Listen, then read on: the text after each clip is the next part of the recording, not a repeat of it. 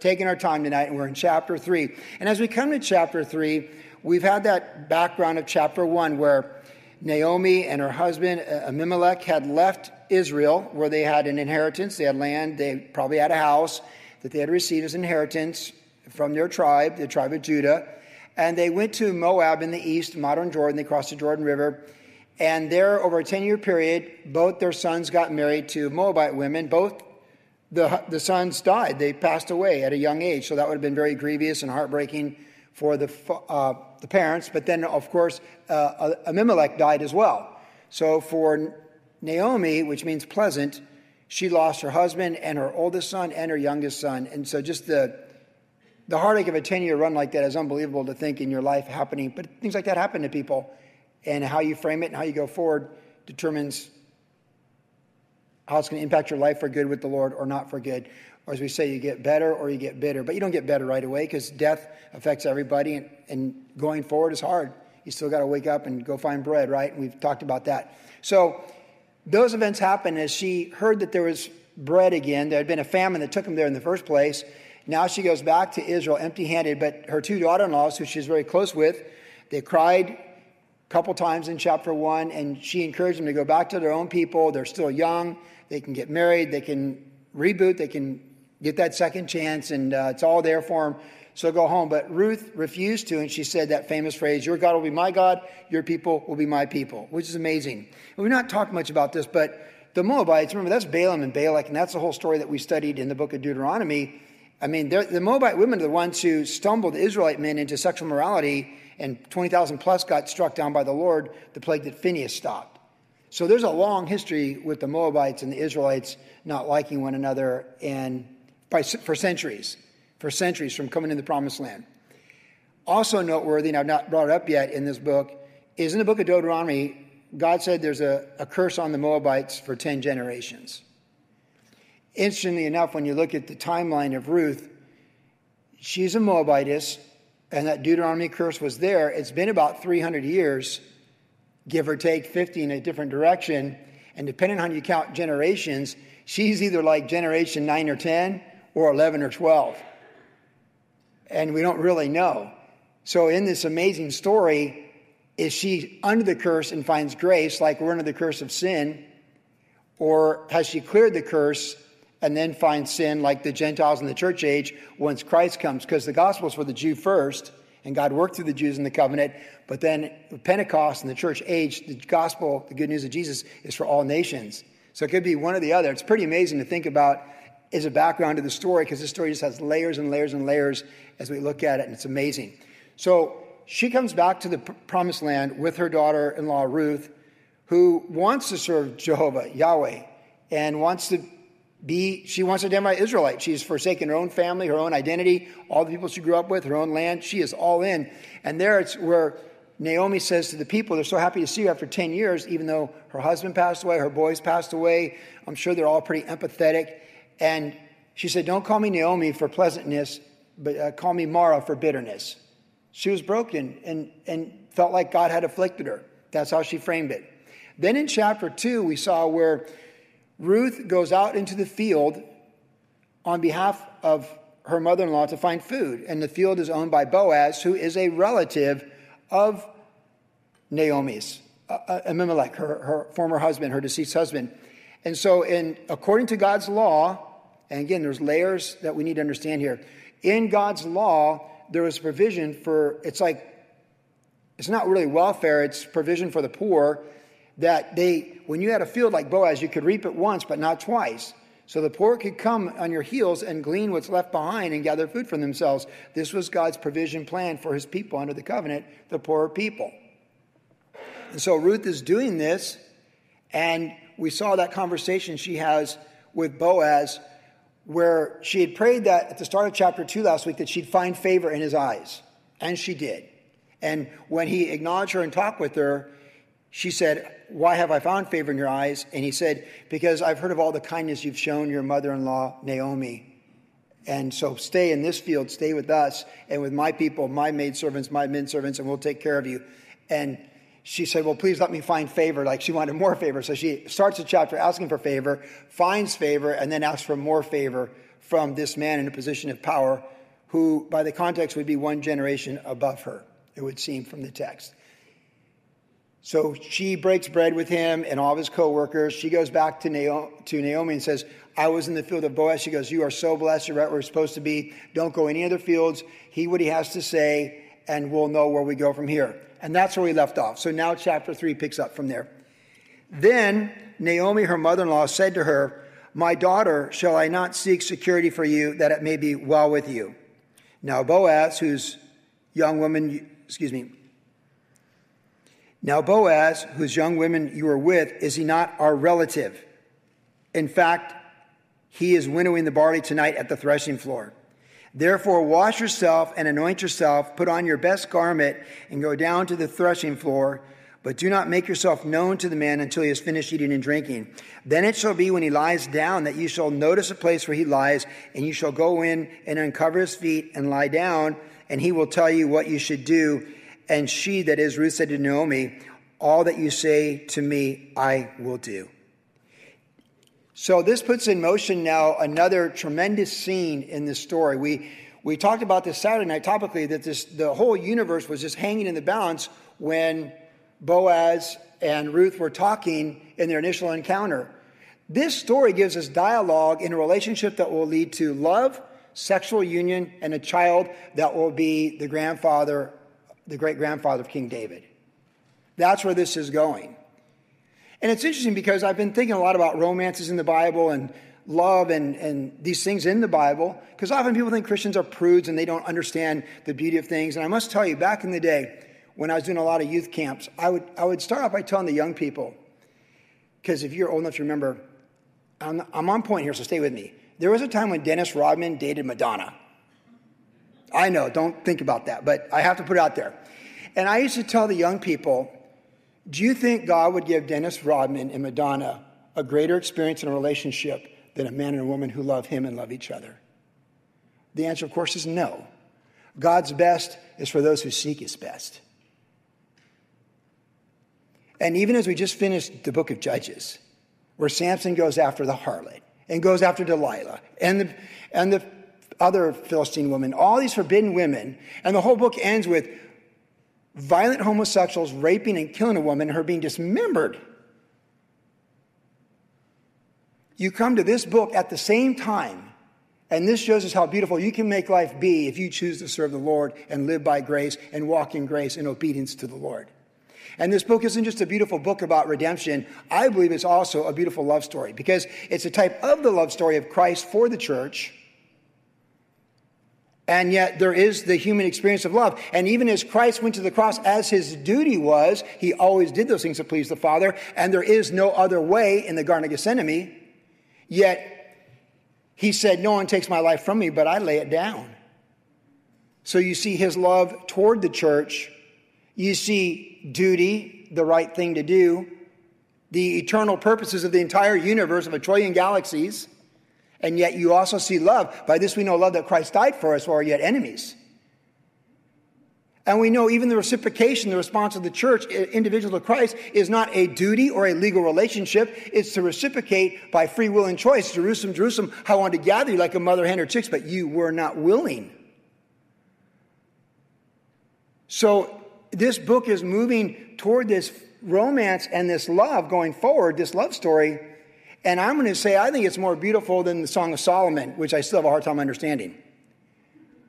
Because people always teach, you know, pastors do series on Song of Solomon's for couples retreats and stuff like that. And I'm like, well, I get his band over me as love. The rest is like, you know, I'll figure it out someday. But I say all this because when we look at a story like this, we need to understand God is for love. And God made men and women to be attracted to each other and he made them emotional, mental, physical, and spiritual. And that sexual intimacy in a marriage is the pinnacle in the sense of all those other elements coming together from emotion, mental, and spiritual. And that's how it's meant to be in God's economy, in his structure that he blesses. And this is a story where that ends up. Verse 13 of chapter 4 is they get married, they have sexual intimacy, and they have a child that's in the messianic line. And that child will have another child, and there'll be David and Solomon come from this line. That's amazing. In, one, in a 100 year period. So, as we go forward in this story, it's a type of Christ for the church, the Goel, the kinsman redeemer. And yet, it's very human. I believe this book is very human. And even this text right here is very human. Because here, when Ruth is instructed by Naomi to go to the feet of this man in the middle of the night, this, this is a powerful image. I've actually cried over this image, meditating on this text. Because I'm not sure there's a woman more vulnerable in the entire Bible than Ruth going into this threshing floor in the middle of the night, as beautiful as she can be the perfume, the outfit, and humbling herself and laying at the man's feet a generation older than her. And in so doing, there's a couple elements that are very powerful here. One, let us not forget this in the book of Ruth. It's in the context of God's word. Even if she could glean his field in the context of God's word, even so she can come lay at his feet in the context of God's word, because he is the Goel, he is the kinsman redeemer. So she would have known in God's law, there's a provision for the Goel, the kinsman redeemer. And the kinsman redeemer was to redeem someone if they're sold into slavery from your family. They were to uh, make sure if someone murdered someone in your family that you took it to court and you saw it avenged all the way through. If you lost your property, they were to re- reclaim that property for you as your kinsman redeemer. And finally, they were to raise offspring for their relatives and their heirs in the event the offspring and the inheritance broke off. Because in God's economy, the inheritance and the family lines were extremely important in Israel. The kinsman redeemer had four areas primarily where they would function with their redemptive skills of the Goel. In this case, there's two at work the property that was lost and sold when they fled the famine some 10 years prior, and the offspring. So if we get a genealogy here, Abimelech had this inheritance that he received in the tribe of Judah, and he has his two boys, and the two boys marry. Both boys die with no offspring. Now you have Naomi here, so technically she's in that line, but there's no there's no inheritance. There's no heir. There's no one in the trust. You have a trust, you have no one to give it to. There's nothing, there's no one to receive the estate. And thus, there's a provision for a nearby relative to redeem the land, or in this case, that fourth part, to bring forth a child so the line is preserved. This is the story of Jesus and the Sadducees. Remember when they came to him and they said, Hey, you know, there's a thing here. And you know, the Sadducees didn't believe, they didn't, they only believed the law they didn't believe the prophets and stuff, but they came, they came to Jesus and they say, hey, look, a guy died, he had a wife, and then his brother took his wife, and the next brother. All seven had this woman as a wife. So they're taking the story of the kinsman redeemer, the Goel, and they're making a front of it. They're debasing it in their minds. And listen to what Jesus said to them You know neither the scriptures nor the power of God. That's one of the most powerful rebukes Jesus gave anyone in the Bible. And it was in relation to this element, that kinsman redeemer, of a brother marrying his brother's wife to produce offspring for him to have children.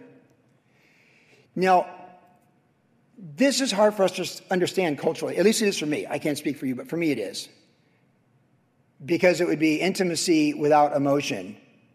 And it's in the context of God's word, but it's a specific purpose.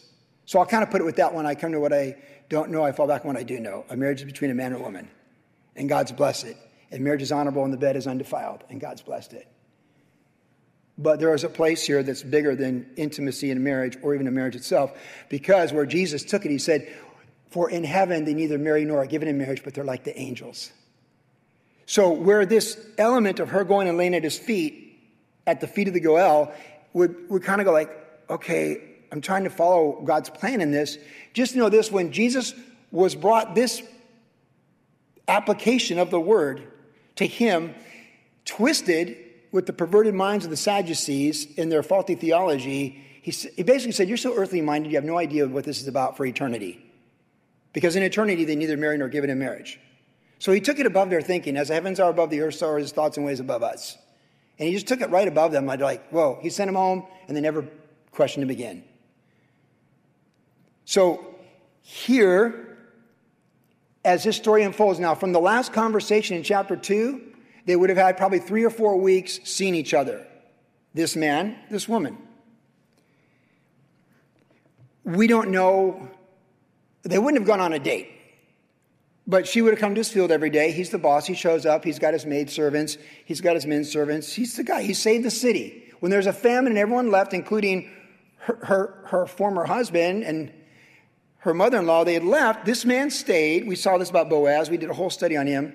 He stayed and he made it happen. He prospered in the famine. He saved the city.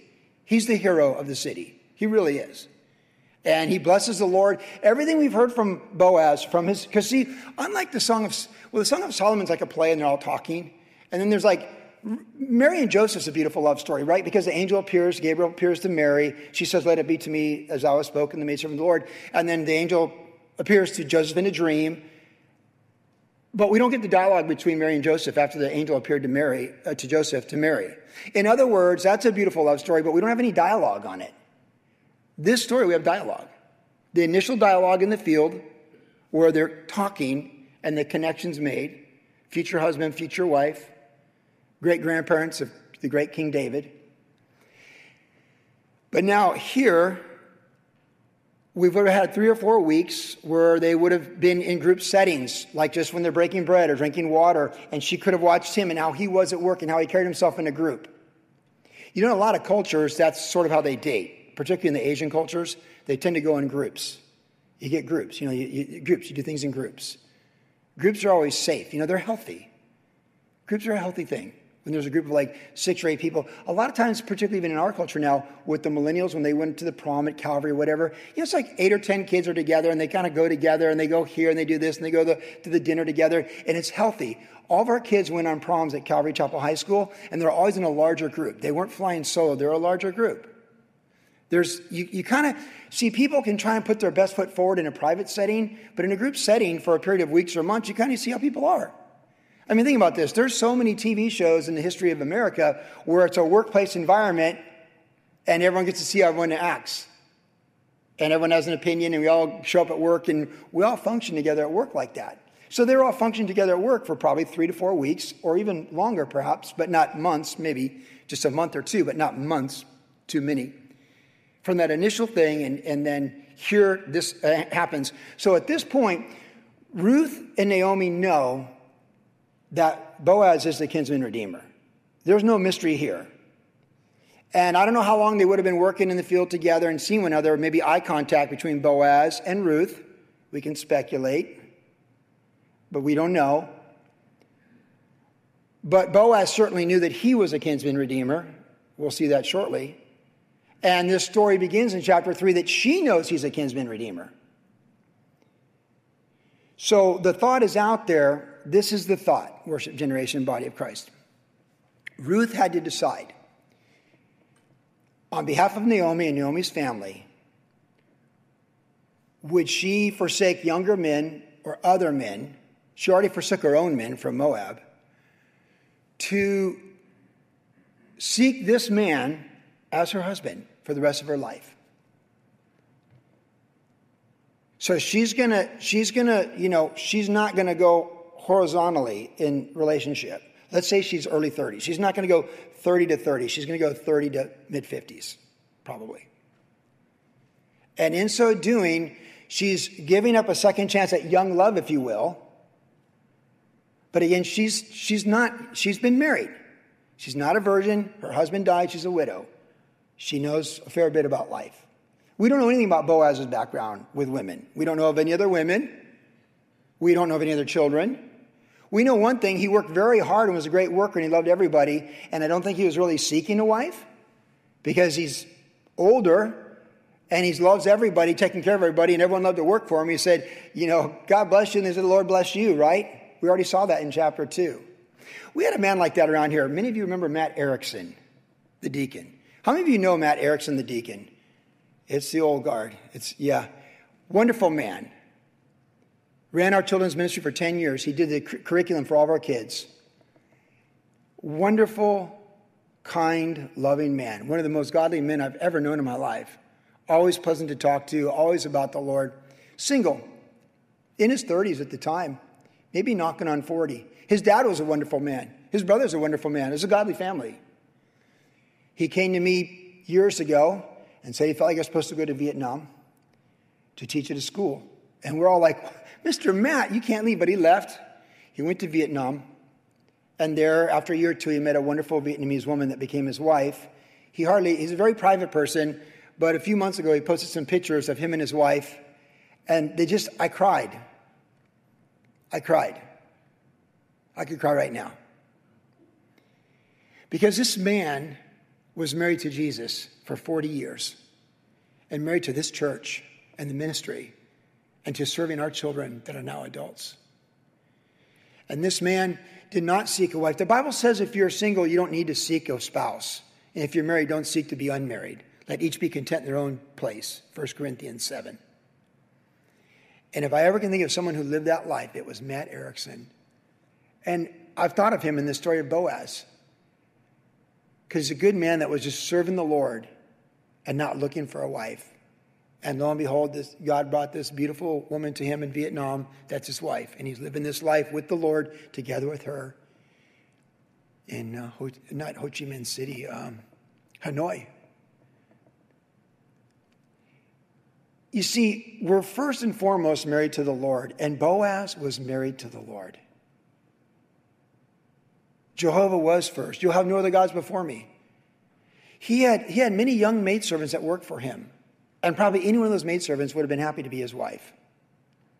After all, this story begins right here in this text that Ruth, Naomi says to Ruth, go get security. Women want security in a relationship. Women want security with a roof over their heads, a, a place of safety, provision. Women want security, and men are called to provide security. And she's vulnerable. So, in this background of the Goel and the kinsman redeemer, and a story like Mr. Matt and his beautiful bride there in Vietnam, this beautiful love story that he's lived since leaving worship generation to a far off land. Here in God's word, we have this man where everything that comes out of his mouth is about the Lord, every sentence in this book. Ladies, that's the man. Because a woman that's been married once would know that, you know, the sons of Adam are the sons of Adam. And what you're really looking for is not just maybe a handsome man or, or a funny man, because, you know, cool is, cool is cool when you're 20. You don't need cool when you're in your 30s. You need maturity and godliness and humility and kindness and gentleness. Boaz is that man. He's not the cool guy, he's the godly guy. And he definitely provides security. So she, would, she was not obligated to seek him for marriage. It was her choice. Just like we're not obligated to be saved like robots, but it's our choice. As many as received him, he gave them the right to become the children of God. We're not obligated to Christ. No one is created and conceived in the womb to be obligated robotically to Jesus Christ and the kingdom of God. We have a choice. And she had a choice. And over the course of weeks, perhaps a month or two, she chose to marry this man. But she doesn't know if the man wants to marry her. And even though he's a Goel and the kinsman redeemer, he's not really obligated to marry her because he has a choice too. There's another kinsman redeemer in front of him in line, and there'd be other kinsman redeemers behind him in line. He's not the only relative of Abimelech in town. We know at least one in front of him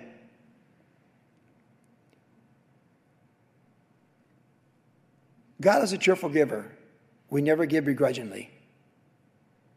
And so it is here. You would never marry, you don't want, now people have married for human history all the time begrudgingly, or for military benefits, or kingdom benefits, or economic benefits. But spiritual, equally yoked, and love and romance is all part of God's plan. That's the way He designed it. And we can't discount that. So he has to be willing to receive her. There's a huge um, dynamic in this middle of the night here in this threshing floor because she's coming with her very best. She is at her best of her brand. Lady, she's the very best she can be in the beauty of a woman. Not totally in the flower of her youth, but not older either. And she comes with her very best, completely vulnerable. Because think about this she's the Moabitess coming from the people that were cursed. She's a widow. And she's making herself vulnerable to rejection. Now, you know, we know back in high school, you would ask a friend of a friend to find out she's going to say yes or no to go to the prom because no one wants to be rejected. You, you send out a, a scout. Hey, can you kind of scout it? No one wants to ask someone to the prom and have a no answer. You can't scout this one. She's all in, totally vulnerable, in the middle of the night, submitting to this man. And when she lays down his feet, she's saying, Will you marry me? It's a beautiful scene because she's made that choice. And in so doing, she's given up her rights to marry another young man and have her own inheritance in her own house with another man. See, she could marry another man, have her own inheritance, her own trust, her own estate that her kids get from that. But in choosing to marry Boaz, she's given up that line per se for her and her will, and she's grafting into the line completely with Abimelech, her former father in law, and his offspring. She's given up her identity and her family line to take on that one from her deceased husband and her deceased father in law. And now she's willing to yoke with this man, a generation older than her, to do so. And she chose that. But she is so vulnerable right here in this moment. Not just vulnerable like your first day at work or your first day at college or your first day at the dorm. Ladies and gentlemen, we're talking about in human relationships and love. She is so vulnerable right here. It's gripping. Ladies, think how you have felt vulnerable in a relationship at various times with your husband if you're married, or your honeymoon night, right? Like, there's the, you know, just the vulnerability. But this man is a kind man, he's a good man, he's a godly man. If he, he, of course, he didn't reject her, but had he rejected her, he would have done so, obviously, in a very gracious and godly manner, but he didn't. But that's why she's at his feet, because it's in the framework of God's word. See, what we're reading about right here, there's nothing to be ashamed of. It's a man and a woman in the framework of God's word. And the fact that she's even coming laying at his feet is because he is the kinsman redeemer according to the word of God. And she is, she can carry on the posterity of the family through the kinsman redeemer. And he is the one. She's choosing him. But is he going to choose her? Now, I'm guessing, but I suppose Boaz is probably the guy that keeps the cards pretty close to the vest. Like, I don't know what went on. If we're doing a, if we're doing a movie, like they did a movie on um, Esther, remember they did a Hollywood movie like 10 years ago on Esther, and you know, you have to create script. You have to create storylines that go with the overall story. You have to put together a script for a two hour movie or whatever. So, what you, what you do with a movie here is you have to figure out what went on for a month between the first conversation in chapter two and the conversation we're about to see in chapter three. We'd have to, we'd have to figure out some script. So you create these scenes like, like a double look or something like, like who knows? But she's laying at his feet in the middle of the night. And she's saying, Will you marry me? And in so doing, she's, she's choosing to marry him. And he's asking her if he's willing to marry her. No one's forcing this. There is duty, but there is love, and there is choice. So we read on in verse 6. So she went down to the threshing floor and did according to all that her mother in law instructed her. And after Boaz had eaten and drunk, his heart was cheerful, and he went to lie down at the end of the, the, heap of grain. And she came softly and uncovered his feet and lay down. Now it happened at midnight that the man was startled and turned himself, and there was the woman was lying at his feet. And he said, Who are you? So she answered, I am Ruth, your maidservant. Take your maidservant under your wing for you are a close relative. And again, he already knew this. Verse 10 Then he said, Blessed are you of the Lord, my daughter. For you have shown more kindness at the end than at the beginning, and that you did not go after young men, whether poor or rich. And now, my daughter, do not fear. I will do for you all that you request, for all the people of my town know that you are a virtuous woman. Now, it is true that I am a close relative. However, there's a relative closer than I. Stay this night, in the morning it shall be that if he will perform the duty of a close relative for you, good. Let him do it. But if he does not want to perform the duty for you, then I will perform the duty for you as the Lord lives. Lie down until morning. So here's the second dialogue that we have with Boaz and Ruth.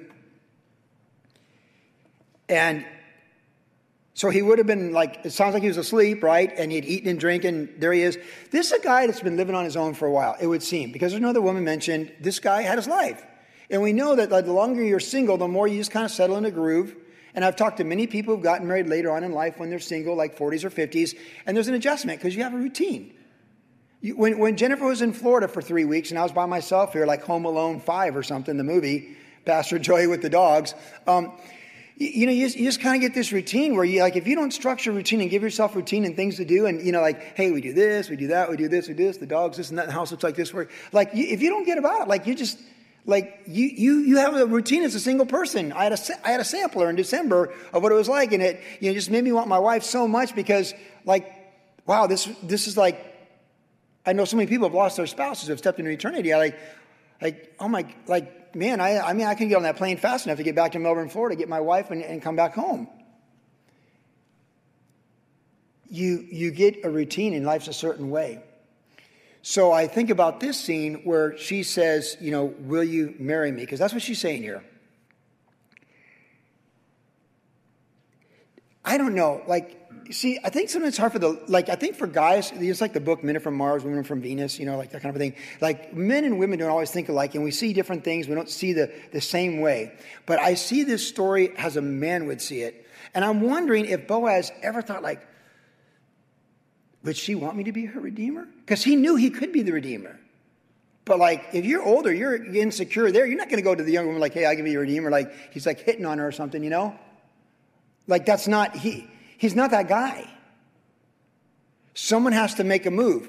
She is, can be the line, and he can be the Goel. But, you know, she's, he's older, she's younger. We don't know their physical appearance, that, that has to be made clear. We don't have like they're beautiful people or just average people, whatever, you know, but like we do know because he he calls her daughter, and the context of what we just read would imply that she's younger, because he says, You did not go after younger men, rich or poor, but you've gone after me. So that implies that he's an older guy. So in this story, When she's in his feet, he has to decide that moment if he's willing to change his entire life, how he's lived it. Is he going to change his entire life? He's lived his life a certain way for a while. He's got the business, he's busy, life is fine. You know, like, wow, like, is he going to. So we have to ask ourselves, had the thought crossed his mind? But you know, some people never get their hopes up. And I don't know if he's that person. Maybe he's like, gosh, man, I'd be, man, I don't know. I am the kid's redeemer, but man, I could never, like, can't go there. That, that would never happen. Guys think like that, ladies, just so you know. That's how guys think. They get nervous, they get flustered, pick up the phone, put the phone down, pick up the phone, put the phone down, like that. You know, like,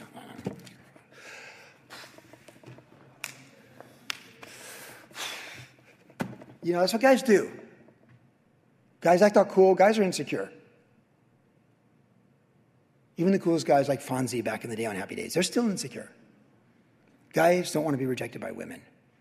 So some guys never, ever will take the initiative because they don't want that rejection. It's better to have never dreamed than to dream and get crushed. That's how a lot of guys are. So she says this, and he was ready for this moment. He didn't double clutch. He said yes. It's in the dark, in the middle of the night. He says yes. But he says, Blessed are you of the Lord. The first words out of his mouth in agreeing to marry this woman and be the Goel, the kinsman redeemer, is Blessed are you of the Lord.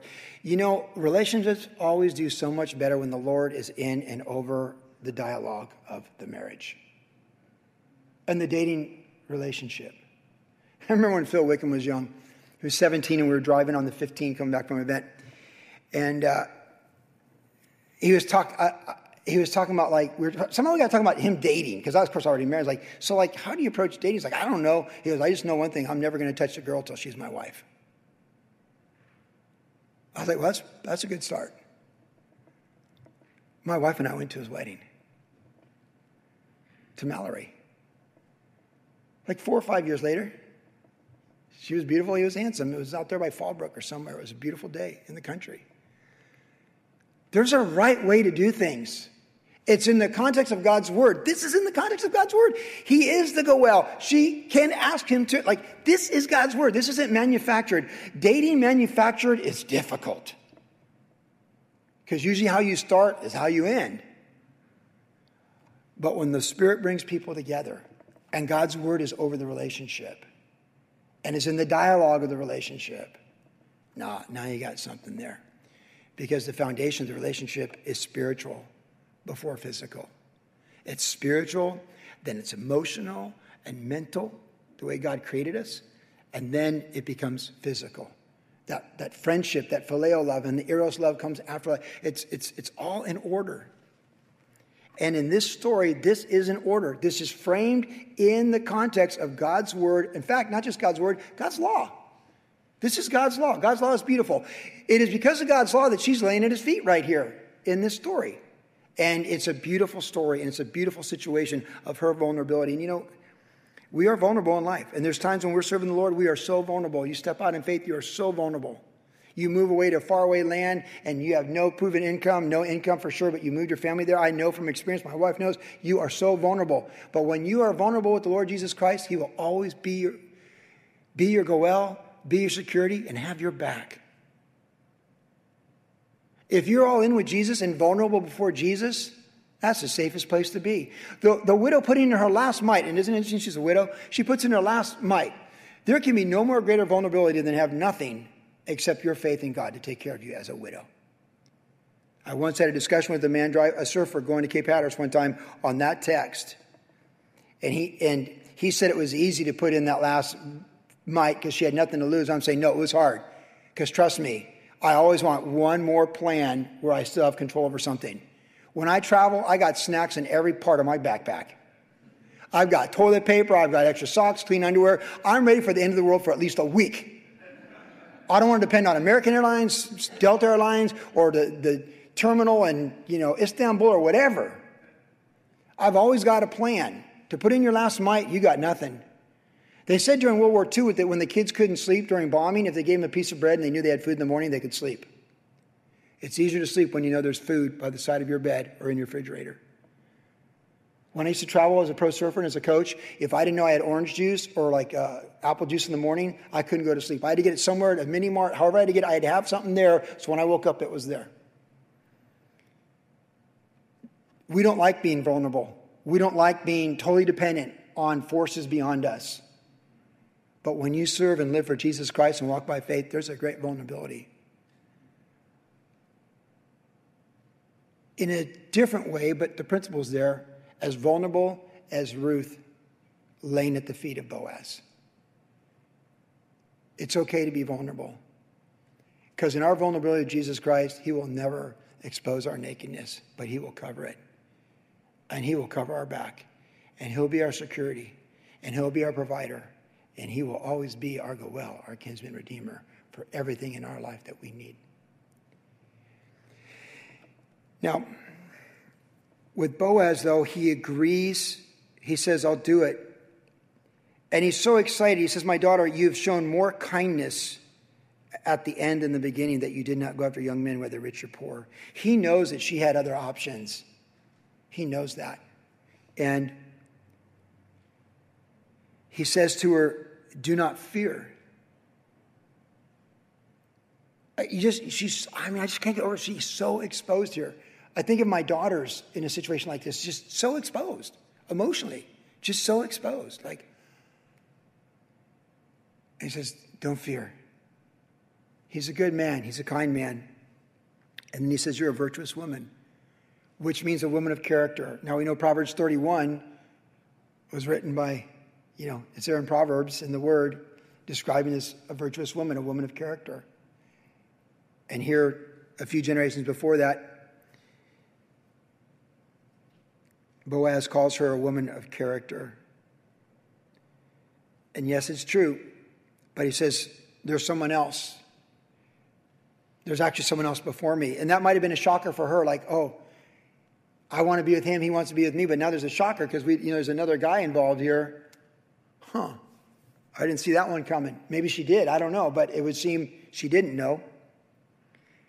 He goes, I'll, he says, I'll perform this duty and I will perform this duty. He says that twice.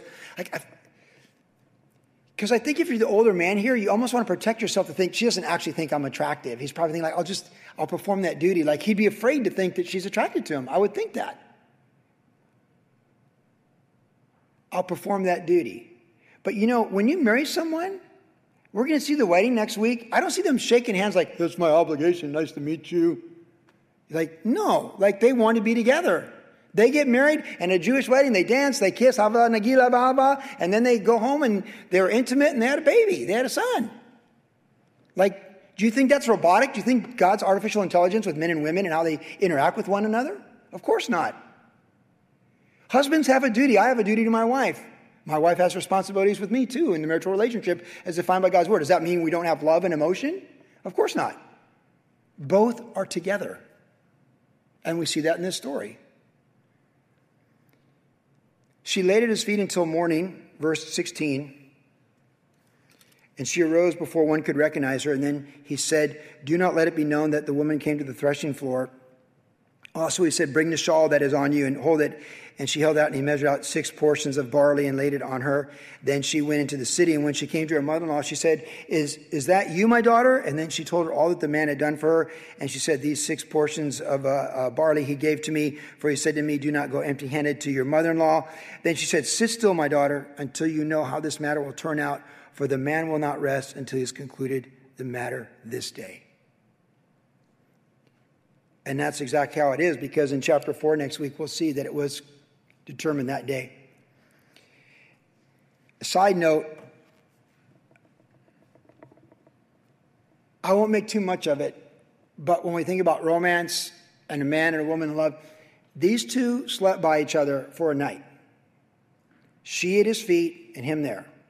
Like, you think about this. We've, we've been going through the Bible for like 17 years here. There's not too many stories like this. This woman said, Will you marry me? And he says, Yes, I will, but there's another Redeemer. Stay here tonight.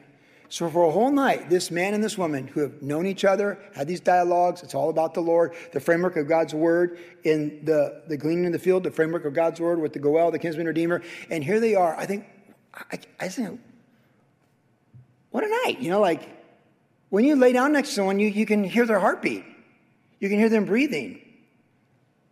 I'm just going to tell you, and I'll probably never tell you again, I think it's a very romantic scene in this movie, in this story. I think it's very romantic. Because this man, this woman came and said, Will you marry me? And this man said, Yes, I will. And they laid there through the night, not side by side, but Goel covering over the woman. And the next time they lay together, they're going to lay together as a husband and wife in the bond of marriage. I just think it's a beautiful story. And it just shows me that God's best is for people who love Him and love His Word and trust His Word and live according to His Word. And He does beautiful things, including human love in the framework of His Word. And we can always trust in Him. Love is beautiful when God ordains it, and when He doesn't, it's going to be something less than what it's meant to be. The highest plane of love God's designed for a man and a woman that He's blessing them in a relationship in His Word, in the framework of His Word. And that's even this night, that's what they have. You know, I picture when she left in the morning.